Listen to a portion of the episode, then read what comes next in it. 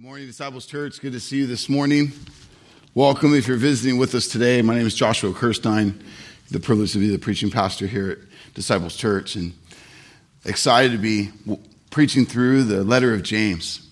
What a powerful letter that God has given us and trusted us with. And uh, it's our joy in this season to be working through it verse by verse. Today, we get to focus just on verse 18. It's a special verse uh, in the overall arc of, of what this letter is. And we've titled the series Faith at Work. Um, and I've titled today's sermon Made Alive. It's a special sermon. I've been praying a lot for what God would do this day and excited to be doing it with you together here today. Let me first read the verse and then talk about why this is special and worthy of our close attention today. James chapter 1, verse 18. Of his own will, he brought us forth by the word of truth, that we should be a kind of first fruits of his creatures. James opened his letter in verse 1 by announcing who he was a servant of God and of the Lord Jesus Christ. His audience is also revealed as the 12 tribes of the dispersion. They're Jewish Christians who have been dispersed. They're going through many forms of trial, persecution, suffering, and he's writing to encourage them. He's writing to, to speak of what it looks like to have steadfast faith in the midst of our time in this broken and fallen world.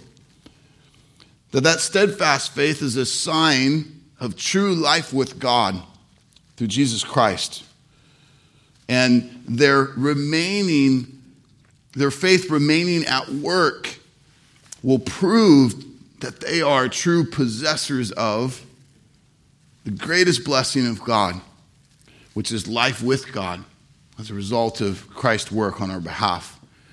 The fulfillment of all the promised blessing of the Old Testament fulfilled in Calvary and spoken of passionately by the apostles throughout the New Testament. James has warned his listeners in the early verses of the letter so far not to walk in doubt, as we often are prone to do, or to boast in the temporary things of life. He also brought clarity that God does not tempt his people to evil or sin, but that it is our own flesh that we must fight every day with the power of Christ who has saved us and who will persevere us to the end, according to Scripture.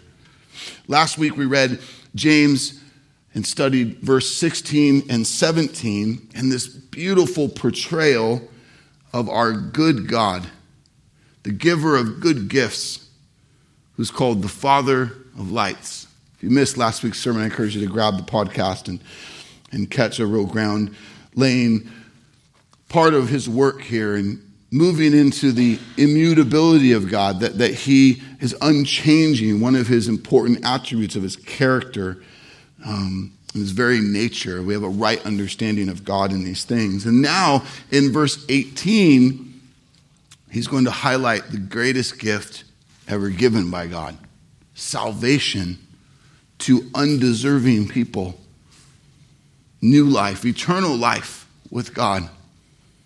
My prayer is at the end of today's sermon, you, you truly are welling up with worship, authentic praise for God, who He is and how He's worked. That our lives would move farther and farther away from routines of religion and into this amazing relationship with our good God through the power of the gospel, to know Him and worship Him and live for Him with all of our lives. In this single verse, we're given some awesome overview of some of the critical aspects of how and who God saves. This is such an important study and understanding to climb into and even to continue once you have a basic understanding of these things for a couple reasons. Number one, we live in a day and an age where many modern Christians have been taught a very unbiblical view of how and why God saves.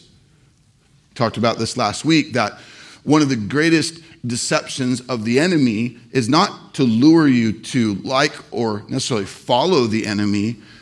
But one of the greatest deceptions is to simply to get you to think wrongly about God. Think about that. One of the greatest deceptions of the enemy is to simply get us to think wrongly about God and how he works. For everything begins and ends with God. If you get God wrong, we get everything wrong. Another reason why this verse and study is so important is a right understanding of the sovereignty of God in salvation. I promise you, will take your faith, your worship, your submission to Him, not just to another level, but another stratosphere. I mean, it, it is amazing to see how God works in these things.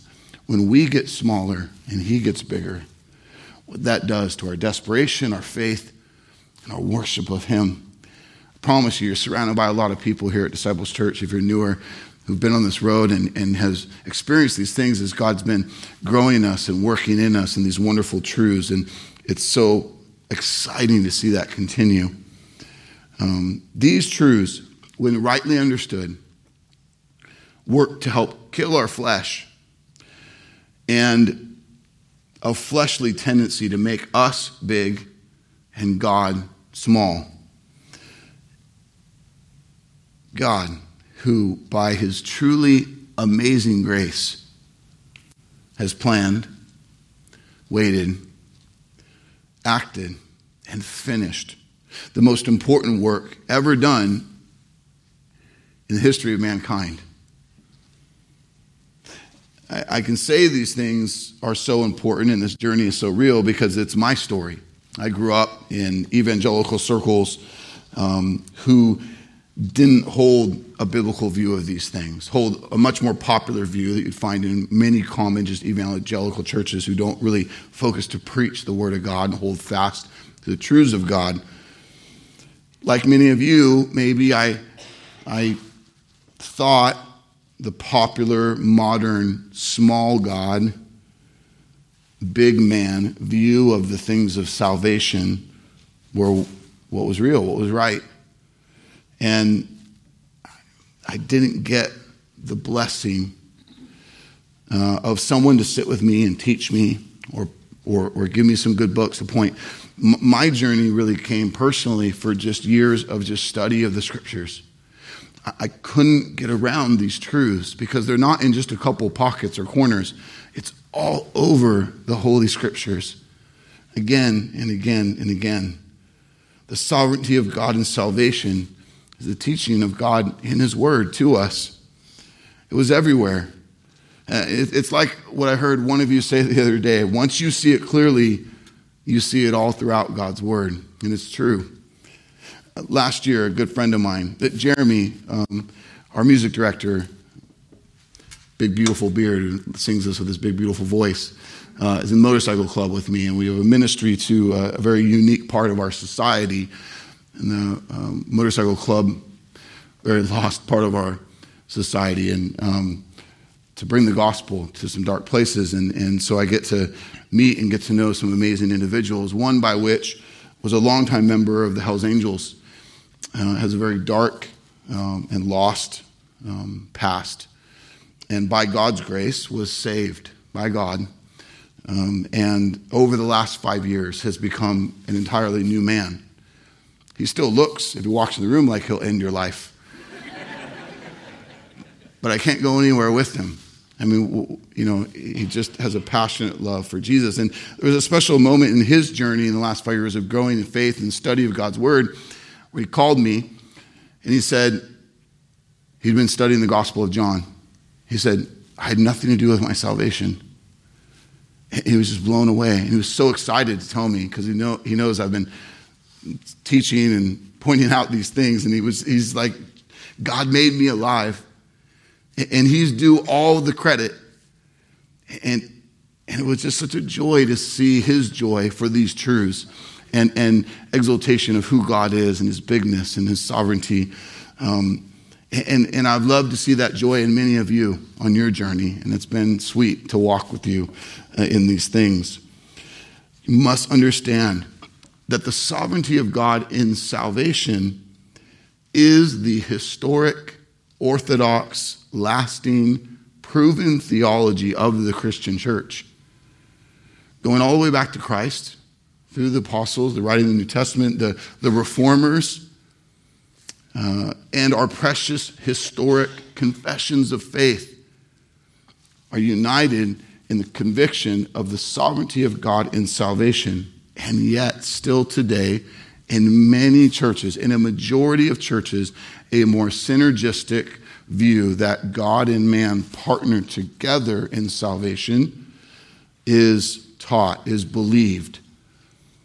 And it is just sad. It, it, what's interesting, though, is, is that view of things is, is not popular for many more than a couple hundred years. It doesn't have the long standing feet of the orthodox teachings of scriptures, and yet it's just become so wildly popular in modern cultures and cities and, and people.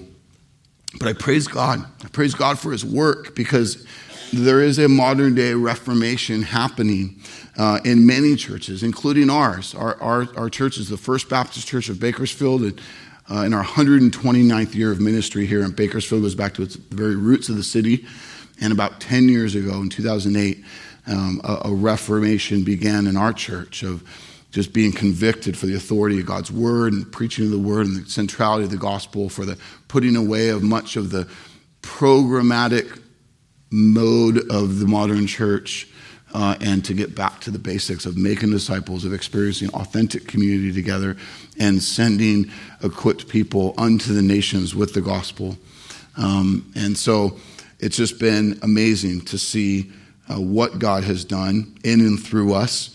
Um, and man, He is due all the credit. By the amazing grace of God alone are we saved. He is due all the praise. God is the one who saves. God is the one who is to be praised.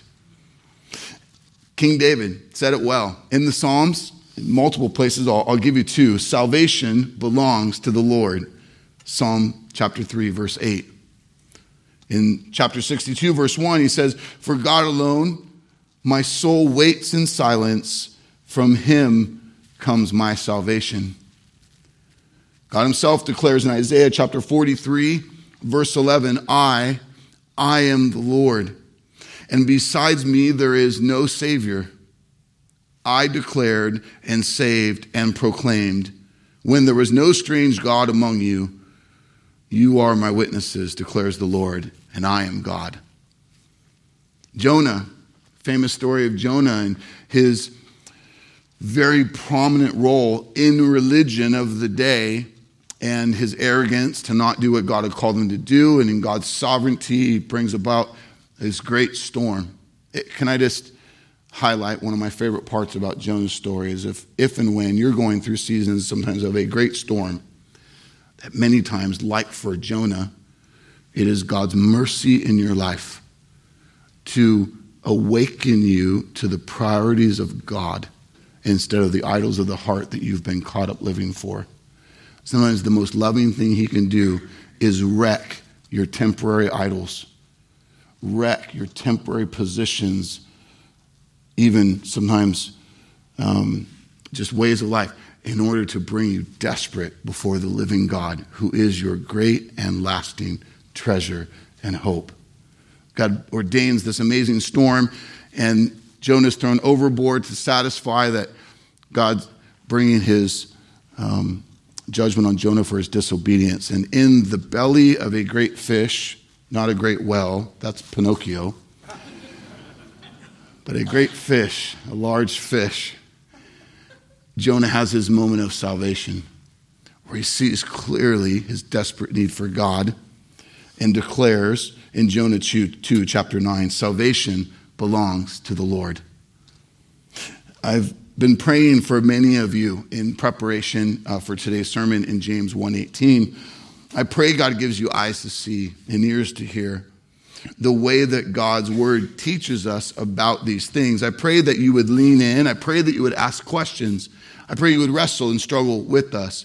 And we're excited to do that with you. Why? Because for many of us, there were some seasons of wrestling, struggling through these things to see them. And I just say, hey, hold us accountable to not tell you our ideas, but to point you to the authority of Scripture in all these things. I'm thrilled to get to teach on this passage today.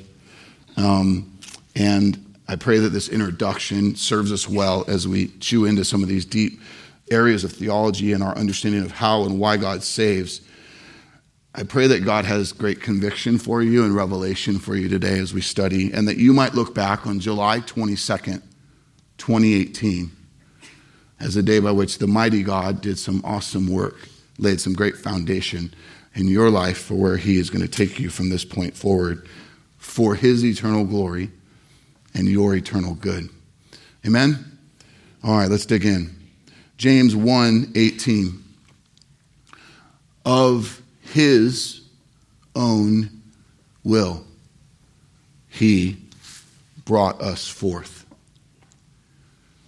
Of his own will is a potent statement of clarity that tells us who chooses who will be saved. Is it each individual's will to choose God and salvation?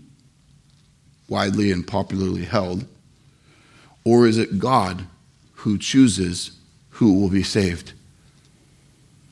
This is a serious question because with it comes who will be praised for these things. With it also comes clarity of whether or not we did anything to sway God or to choose Him. Did we perform an act or a series of actions to merit being chosen? Uh, is there any part of our salvation that I can take credit for? Is there any part of my standing before the righteous judge at the end of my life whereby I will say, Here is what I contributed? The scriptures answer again and again and again is no. A few key texts to look at. Look at the Gospel of John, chapter 1, verse 12 and 13. Uh, 12 sets some context so we understand what we're dealing with in 13. 12, read and seen by itself, could lead you to believe something out of context, which is why we constantly want to see Scripture in context. But to all who did receive him, who believed in his name, he gave the right to become children of God. Left alone, that could look a lot like here's what you got to do, and then God will save you, and then, and then He'll make you His. But look, look at the fullness of the, of the statement. To all who did receive Him, who believed in His name, He gave the right to become children of God, who were born, new birth, salvation. I'll come back to that later. Not of blood nor of the will of the flesh, nor of the will of man, but of God. So let's break this down quickly. Salvation is not of blood. The clarity that's being brought here means that your new birth, your salvation, is in no way linked to who your family is. It's not a part of your heritage, not a part of your bloodline, your genetic structure. It that's clarified by Paul, uh, maybe real well in some of the opening parts of chapter 9 of Romans. He says in Romans 9 8, it is not the children of the flesh who are the children of God, but the children of the promise who are counted as offspring. What Paul's dealing with here in the beginning of Romans 8 is, is the, uh, the idea that some had that if they were part of Israel, physical Israel, God's chosen people among all people. Uh, you can't read the Bible and see that God's not a God who chooses. Okay? He chose Noah's family and destroyed everyone else. God is a God who chooses. And, and again, I don't know how you're reading the scripture to not see that that is his holy work again and again and again. He chose little Israel to be a physical people for him in the old covenant to point to the new. Paul's clarity in this text is to say, you are not the people of God simply because you are of the bloodline of physical Israel, but you must be of the promise. Speaking of the covenant that God made in eternity past to save a people, his chosen people, who would be of actually every tribe, tongue, and language. The clarity is given later, but pointing to the fact that it's of those that God would choose and not of your bloodline that determines that. And, and that's the emphasis in John as well. You're not born, you're not given salvation or given new birth based on blood. And then he goes to next, nor of the will of the flesh, nor of the will of man. So is it my will? Is it my choice? And here he's saying no. See, the Bible teaches clearly that before we are reborn, given new spiritual life, we are spiritually dead. That the will of the natural man in our flesh, in our sin, hates God, doesn't submit to God, doesn't worship God, is opposed to God. We see this throughout Scripture. Again, for the sake of the grandness of these doctrines, I, I have to move us quickly today. But said very poignantly, Romans 8, 7 through 8. For the mind that is set on the flesh, so the natural man, not reborn, not saved yet, still in their sin, set on the flesh, living according to the flesh, is hostile to God. For it does not submit to God's law. Indeed, it cannot. Those who are in the flesh cannot please God. There's, there's a state of your spiritual reality that must change. You are dead in your flesh. Jesus also teaches the flesh left to itself, only chooses sin, never chooses God until the Spirit of God gives new life, gives new birth, which is where we're headed. But let's hear Jesus' words John 6 63. It is the Spirit who gives life, the flesh is no help at all. Many people, myself included, were taught growing up that man is free enough to choose God and believe in his gospel. But the Bible often and clearly says that man is not free, as many commonly think of free will. Instead, man is the opposite of free in our nature and will because in our flesh we are enslaved to sin. You're not free when you're enslaved. When you're in sin and spiritually dead, you only choose sin. You do not choose God.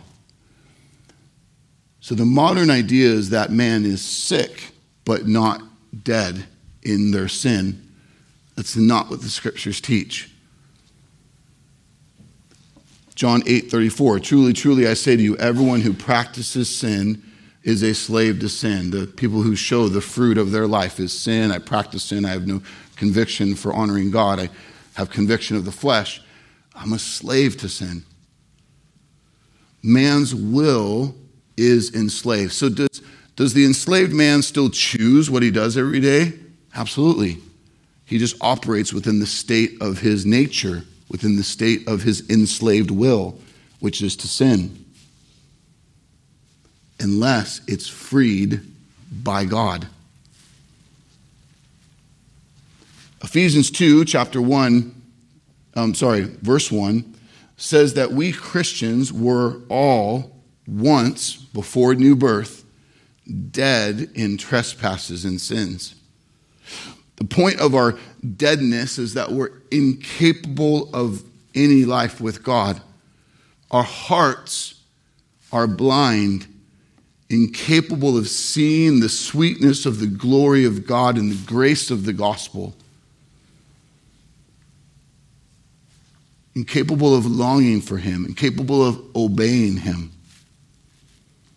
That which is dead does not act.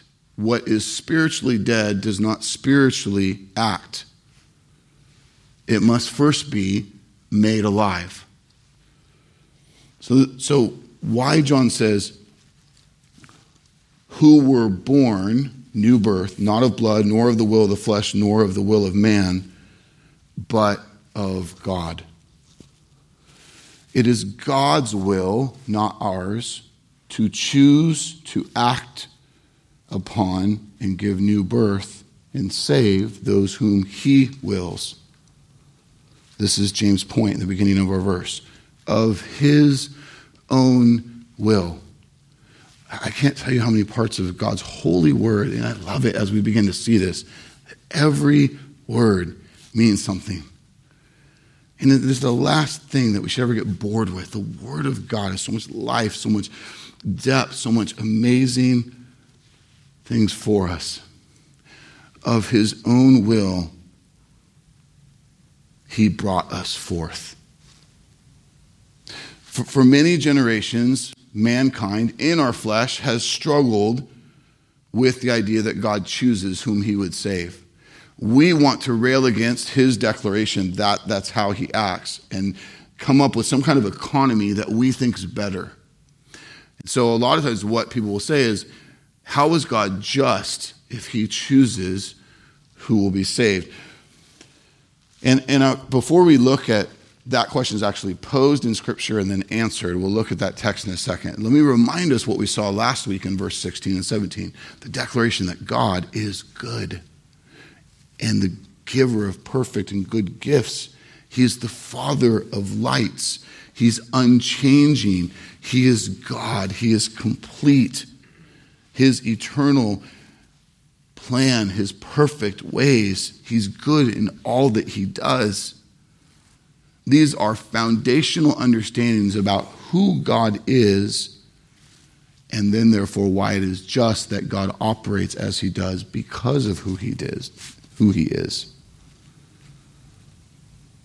To give him every right to, without conditions, individually elect who he would save.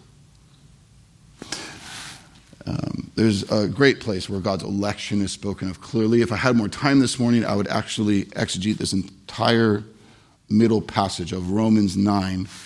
Um, and yet, we don't have time, so we're going to fly right into where Paul asks the question for the people. He says in verse 14, What shall we say then? Is there injustice on God's part? So, what he just got done talking about was God's election of Jacob, the younger, over Esau, the older, in the Old Testament. That he, from eternity past, from before they even did anything good or bad, he chose and loved Jacob, Jacob and specifically declared his hatred against Esau. And, and so Paul goes, So is there injustice on God's part? That's the question. And Paul says clearly, By no means. For he says to Moses, quoting another great and famous moment in time, I will have mercy on whom I have mercy, and I will have compassion on whom I have compassion. So then, listen carefully, it depends not on human will, our will, or exertion, our performance, but on God who has mercy. Again, with time, I'd love to take this whole thing apart. There's so much more gold here. And again, one of the great testings of where so many churches go wrong in these matters is you'd be hard pressed to find many modern churches who ever preached Romans 9 in the Holy Scriptures. Why? Because they don't want to do business with these things. Why? Because to people in the flesh, it doesn't sell well. Why? Because in our flesh, we like things to work out our way. Right? We're all guilty of that. I mean, this becomes very personal. When we're talking about loved ones, that we're going, hey, there, there's salvation all over our family, and why not my sister, my daughter, my. And, and, and we are guilty. I get chills thinking about it of holding God in contempt that he would not act the way we want him to. And, and Paul later in this passage says, Who are you, O man, to tell the molder what he will do with the clay? Creator, what he will do with the creation. It is our sin that would cause us to say to a holy and perfect God that we have a better idea or way than he does. that it's just simply an arrogant position to hold, which I and many of us once held in our upbringing, our teaching of these things. And again, I, I blame really more of the, the, the shepherds and, and the misteaching of these things. And, and, I, and I, I, I implore you to lean in to understand again what does God's word declare about these things? That we'd repent of those old positions and follow his holy word. It is not our choice or our will to choose that brings about salvation, but God's free choice and will. So, when we begin to see the holiness of God, the perfection of God, the worthiness of God, and begin to see the depravity of man, the wickedness of man, that, that we're so arrogant about ourselves, we love to say how good people are. And maybe compared to other wicked people, some people are really good. But compared to the perfection of God, who is the standard, we are not. Holy Scriptures go so far to declare that man, apart from Christ, in our flesh, our best efforts, you could take the most good person apart from Christ, who does nothing under the glory of God, those best efforts in scriptures are compared to that of filthy, soiled menstrual rags. That's how good our good is apart from Christ. And why? Man, I'm on a. Why? Because if I do nothing unto the glory of God, then everything good I do is still sin. That's another sermon. I'll come back. when we see the holiness of God correct and the depth of our depravity correctly, we won't hold God in contempt and say, Why doesn't God save all? Why would I not say that? Because I see how unworthy we are compared to his holiness. So why would I say, Why doesn't he just save all? Or maybe go so far to say, At least my loved ones who haven't trusted Christ with their lives. Instead, we will, we will say, God's holiness, our depravity, our wickedness, in light of these truths, we would say, it is amazing that God saves any. You just pray that that truth would just wash over you, convict you, challenge you this morning that he is truly good for saving any that he would, in his grace, choose to save.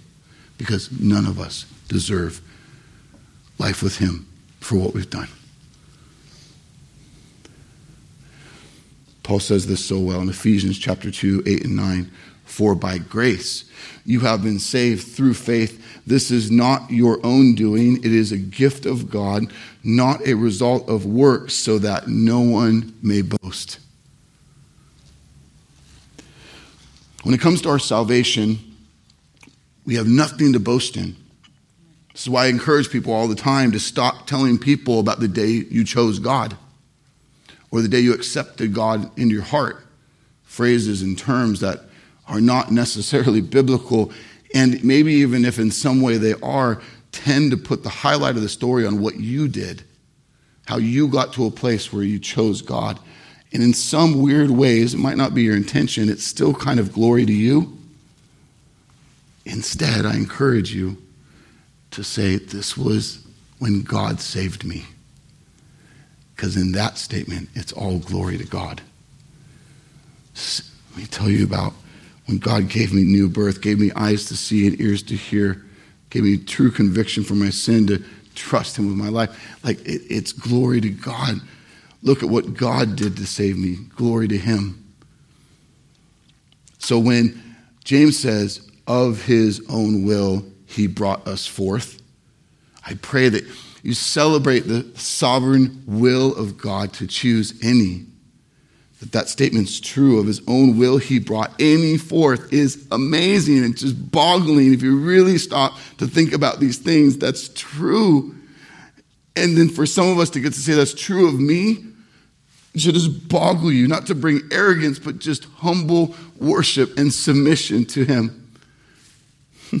His amazing grace is why we sing and why we testify. Amen? Of His own will, He brought us forth by the word of truth. I'm going to come back to He brought us forth. Let's look at by the word of truth. When James says that our new birth happens by the word of truth, he's referring to the gospel of Jesus Christ as an agent of salvation.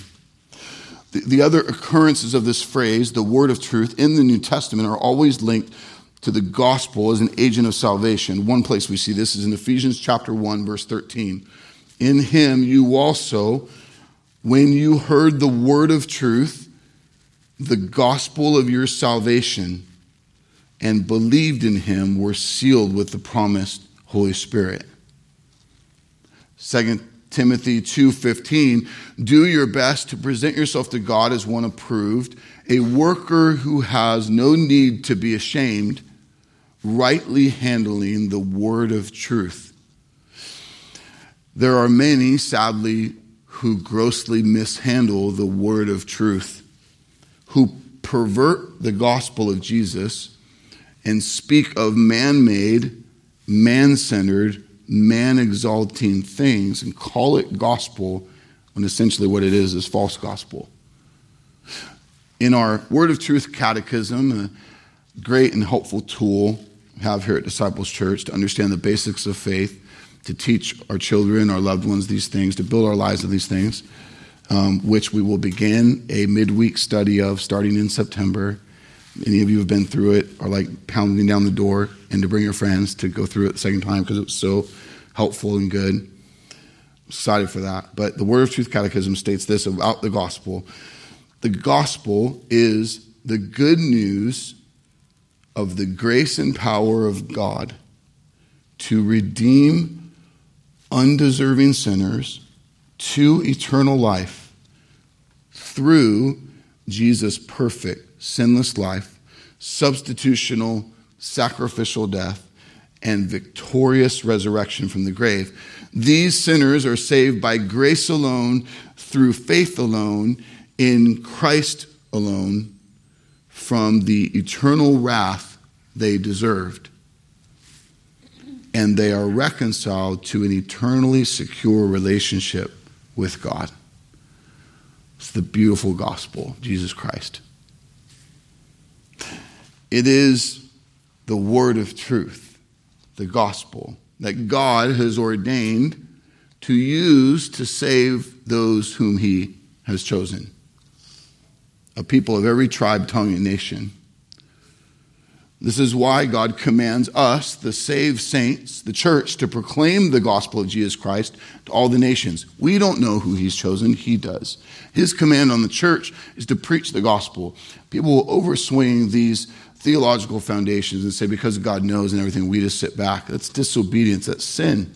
Why? Because we are commanded to preach the gospel to everyone that puts in, he puts in our path, unto the nations, until he takes us home. That's our job. Because it is the vehicle by which he has chosen to bring about salvation. The, hear, the announcing, the preaching of the gospel of Jesus Christ is the vehicle by which then God brings the truths of what he's done to those whom he chooses to bring forth new life in Christ. So, without the hearing of the gospel, no one could respond and be saved. This scriptures testify. Romans 10:14, how are they to believe in him whom they've never heard? Or chapter 10 verse 17, faith comes from hearing, that is hearing the good news about Christ. Hearing the word of truth proclaimed. The clarity needed here is that there are many over the generations who have heard with their physical ears the gospel preached. It happens in churches and on streets and in neighborhoods and homes all the time. They hear the gospel preached, and yet for many, they do not respond. This is because their sin makes them spiritually dead, as we talked about earlier, and deaf to the good news of Jesus. They can hear it, they can even say it back to you, but it just doesn't mean anything to them yet. It doesn't, doesn't level them with faith and belief and a life change. Another way to say this is those to whom God does not make effective the gospel call, they'll reject it. This brings about then God's effective gospel call. For those whom God has chosen in the time he has chosen, realize that because you have a loved one who's not yet saved doesn't mean that he's not or she's not particularly part of whom God has chosen. Just might not be their time yet. So we never stop praying for those who are unsaved. We never for a moment try to figure out or declare who that is. We don't know. That's not our place. We're to testify the gospel and make disciples of the nations. We're to do what God's commanded us to do. But for God's elect, He chooses to make effective the gospel call as a kind of divine summons from the King of the universe in His perfect time. The gospel's preached or testified of, and in God's perfect time, what has not meant anything means something. Why? How? It has such power that it always brings about the response that God demands of it. Because He gives them new birth, He unstops their spiritually deaf ears, He opens their spiritually blind eyes, and now the gospel is the greatest news they've ever heard. I'm getting ahead of myself. We'll come back to new birth in a moment. John 6 44, Jesus said, No one can come to me unless the Father who sent me draws him. This is Jesus speaking of God's effective gospel call. A specific example of this that we see in Scripture, of God working effectively and ordaining, is Paul is seen in Paul's first visit to Philippi, a woman who sold purple cloth by the name of Lydia. We hear her testimony, and it's one, it's glorious and it's to the point, and yet it blesses us. Acts 16, 14. The Lord opened her heart to give heed to what was said by Paul. So there are many who are hearing Paul's preaching of the gospel. That's the general gospel call. God made it effective for Lydia. He opened her heart to give heed to it. Again, the scriptures don't speak that that's something we do. It constantly says, when we read it rightly and carefully, that that's God's work. God has to make alive what is dead. Take the heart of stone, turn it to a heart of flesh, so that her heart is changed to receive the good news and believe. Peter speaks of new birth that comes upon the power of the gospel being preached and heard in 1 Peter 1 23 and 25. You have been born anew, not of perishable seed, but of imperishable, through the living and abiding word of God. That word is the good news which, which was preached to you. Speaking to the saints who are saved, born again, and the vehicle by which that is, is by the word of truth, the, the gospel being preached. So, church, we need to preach. We need to, we need to join God first in praising Him that He's written the word, given us the gospel to teach and to preach and to testify of. But I pray that we would be more bold than we are in testifying of the gospel and saying it rightly and boldly and truly. Why? Because, because that's what God's called us to do. And, and do you know how freeing it is when now it's no longer up to you to word those sentences just right, to get them to do something because it's not even something that they do without God's holy work anyway? Your role is to preach and testify the gospel. That's it. This has transformed my speaking and my preaching. I used to be a really good wielder of messages in the old system, in the more synergistic system I was talking about earlier, whereby it's the preacher's job to convince you, to woo you, to do something emotional, to choose him. And so we had to get good at telling stories, and I was good at it. And, and, and wooing a crowd and speaking at conventions and at camps and, and working for that response until the conviction of God's word and the growth of these truths helped me to see with the reformers that that's not God's word, it's not the call of my life. Call of my life is to boldly preach the word of God because it's Him who does the wooing and the acting and the new birth. That's His work, that's not man's to do. I don't have to twist your arm, convince you to do something, because until God makes your heart open and ready to receive the truth, nothing you're going to do or I'm going to do to change that. The call on my life is to speak it. The command on the hearer's life is to repent and believe, but it is up to God as to whom he chooses and who he saves, as we've already seen clearly. And praise God for the work that he's done since then, since that transformation, since the way preaching's changed and the, the wielding of the word has changed. What a blessing, what a freedom to stay faithful no longer have to come up with all these creative sermon series that are birthed by man and schemed by man to try to attract a crowd, a seeker crowd. There's no seeker crowd. There are people who are dead in sin and people who are made alive in Christ. We preach the gospel to all of them and trust God to do the saving. That's the way of the word of God. And so we joyfully participate in these things. Church, do not be ashamed of the gospel. Be bold in the speaking of these truths. Romans 1:16 says so clearly Paul says for I am not ashamed of the gospel for it is the power of God for salvation to everyone who believes. Next in the order of salvation uh, as we see um, spelled out God's election and, and, and the gospel call and making effect of that gospel call is what we call regeneration, which is new birth. And that's what we see here in our passage today. Look back at James 1:18. Of his own will he brought us forth by the word of truth. The Greek word James uses for the word forth here, our English word forth, the Greek word there means to beget, to generate, to produce. Like bringing forth a child from the womb. Uh, another way of simply saying this is just giving birth. Of God's own will, He chose to bring His people in His time forth to give them new birth. This is not physical new birth, but spiritual new birth. And why is that needed?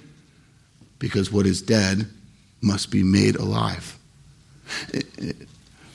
Jesus makes this clear in a very famous interaction in John chapter 3 with Nicodemus. And Nicodemus is even misunderstanding and caught up in these things. Jesus speaks of new birth, and, and, and Nicodemus is like, So we crawl into our mother's womb again? Like, what? He's just all tripped up. And no, no, no, it's not physical, it's a spiritual new birth. Jesus said it clearly in John 3 3. Truly, truly, I say to you, unless one is born again, he cannot see the kingdom of God. What Jesus is saying is for one to be saved, they must be given spiritual birth. Why? Because what is spiritually dead must be made spiritually alive. Later in the New Testament, other imagery is used throughout so the deaf can spiritually hear, the spiritually blind can now spiritually see the spiritually dead can believe in Christ and exercise faith where they wouldn't and couldn't do that in their slavery to sin, in their spiritual deadness. New birth is required. Unless one is born again, Jesus says. The word again there in the Greek is more literally translated from above or top down. Unless one is born from above. Uh, historic theologian A.W. Pink speaks to this really well. I want to read a quote from him. The new birth is an imperative necessity because the natural man is altogether devoid of spiritual life. It is not that he is ignorant and needs instruction. It is not that he is feeble and needs invigorating. It is not that he is sickly and needs doctoring. His case is far, far worse. He is dead in trespasses and sins. This is no poetical figure of speech. It is a solemn reality, little as it is perceived by the majority of people. The sinner is spiritually lifeless and needs quickening. He is a spiritual corpse and needs bringing from death unto life. He is a member of the old creation, which is under the curse of God, and unless he is made a new creation in Christ, he will lie under the old curse to all eternity. With the natural man, what the natural man needs above everything else is life, divine life, and as birth is the gateway to life, he must be born again. And except he be born again, he cannot enter the kingdom of God. This is final. Who has brought us forth? Who regenerates our dead heart unto spiritual life? God does. No one, none of you are bold enough or arrogant enough to take uh, any claim or ownership of your physical birth. Right? You didn't climb out of the womb and say, Mom, I'm glad I could help out with that. Right? Our birth is something that happens to us. It is the same for our spiritual birth. We often call new birth regeneration. Regeneration is the sovereign act of God in which He imparts new spiritual life. The Holy Spirit breathes life into us.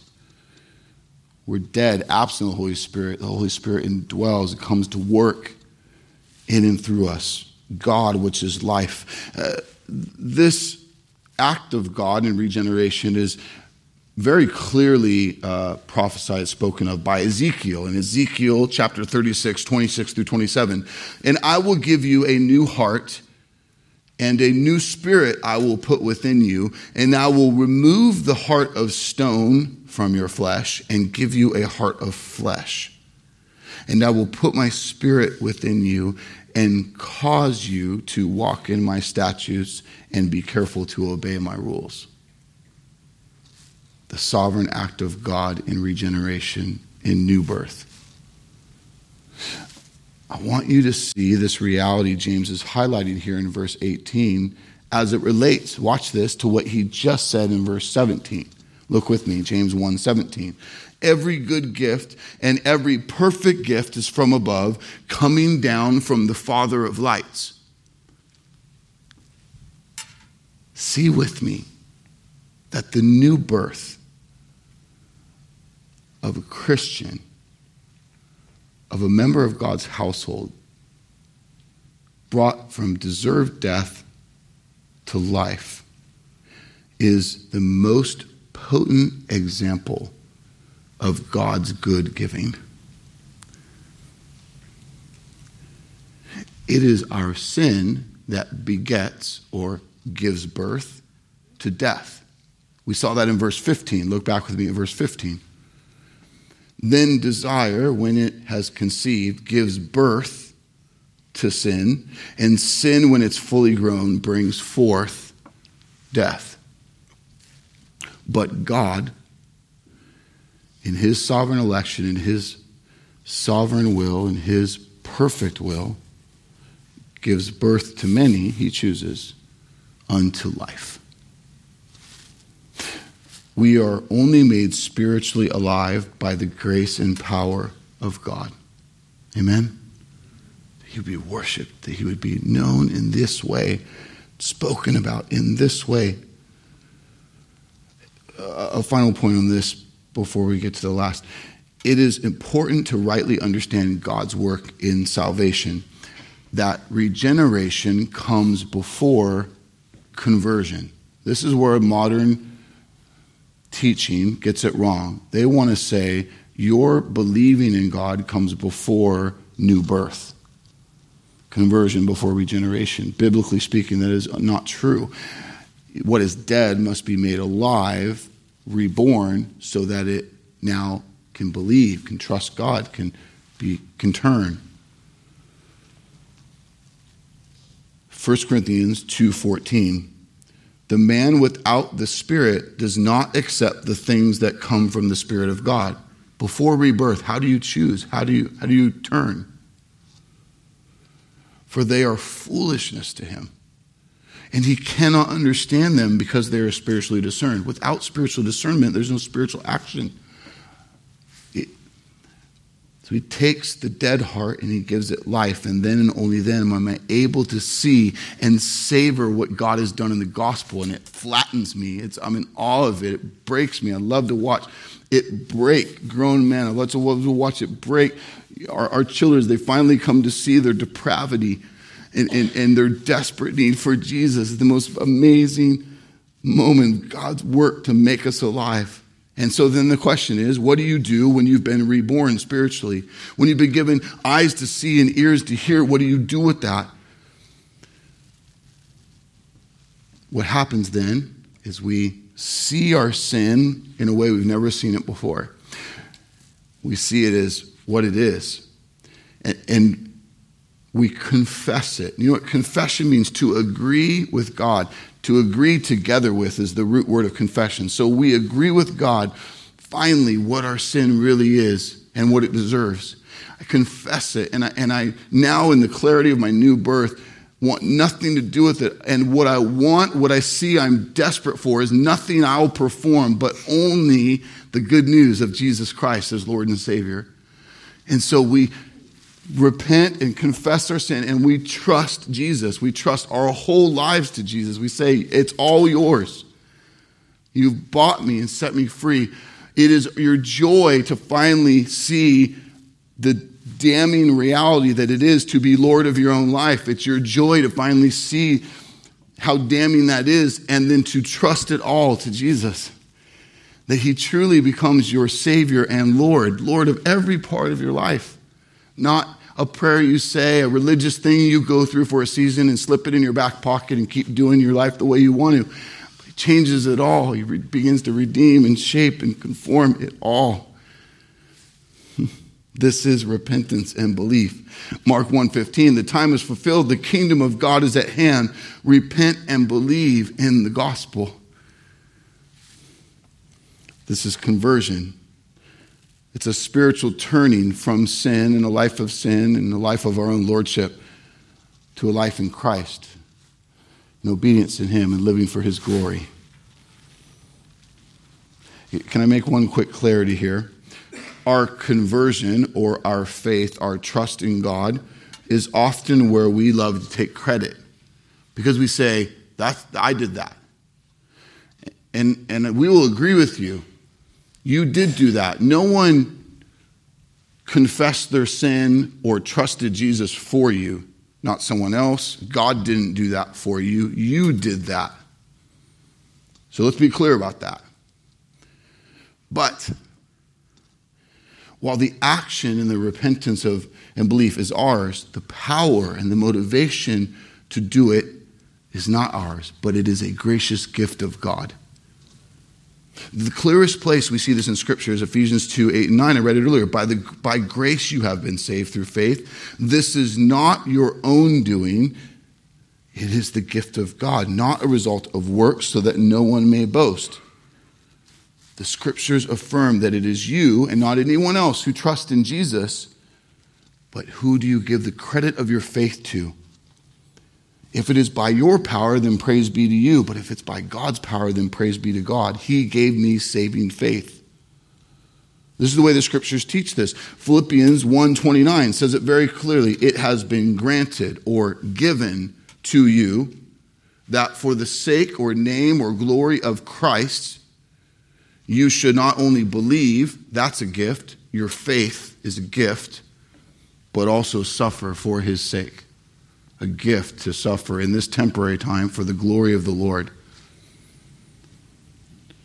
Church, what this does is it produces justification, that God declares us just. We have been reborn. We have turned from sin unto Christ, Jesus' perfect work in our place. His righteousness laid upon us means the holy God now can declare us just. redeemed, pardoned from our sin because of Jesus.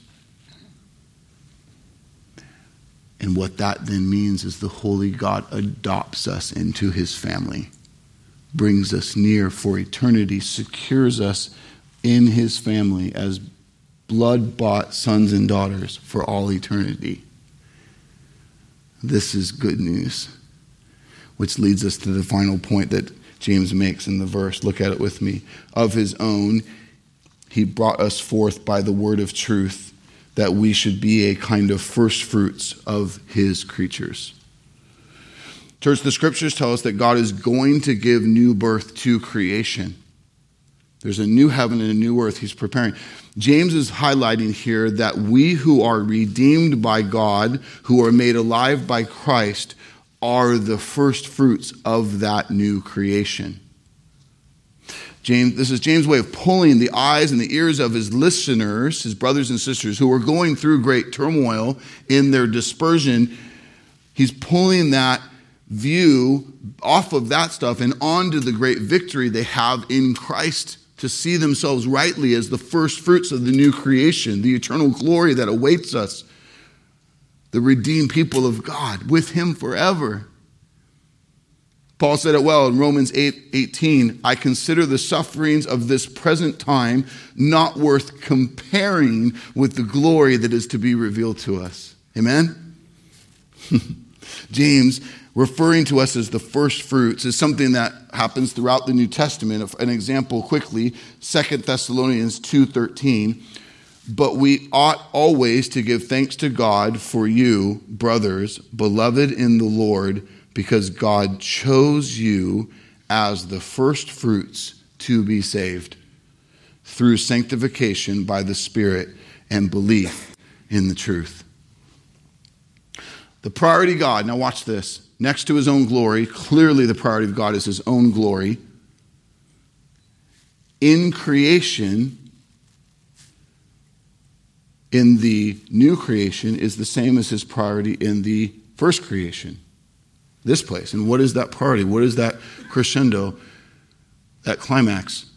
It's us, it's mankind, made in the image of God. It's not the rivers, the mountains, the stars, all that stuff we talked about last week. Those things are amazing, but it's us. And that is his priority in the new creation. We are the highlight, the redeemed of God, the first fruits, a testimony among a lost and dark world of a new creation, of an eternal glory, of the living God. He's pointing to this beautiful reality. We who are his redeemed, his sheep, his chosen people, the first fruits of the new creation, more important than the beauty of the restored world, more important than the nature or animals or any other created thing. Why are we more important? Now, watch this. Because of our worship of him. Because we will join with the heavenly choir in eternal praise of our good God. Close your eyes real quick and just listen to the words of Revelation chapter 7. John's words in 9 and 10.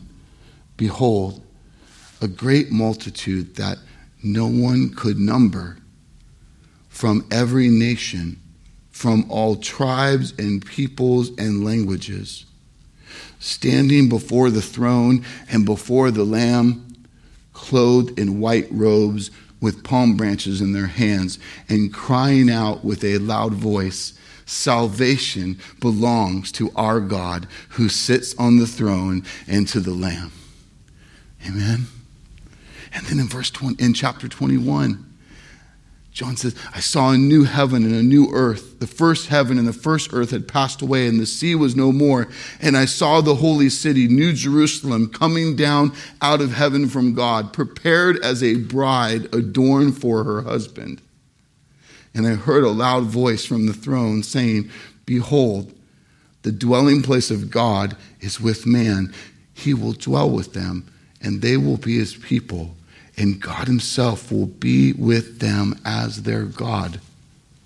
And He will wipe away every tear from their eyes, and death shall be no more, neither shall there be mourning, nor crying, nor pain any more, for the former things have passed away.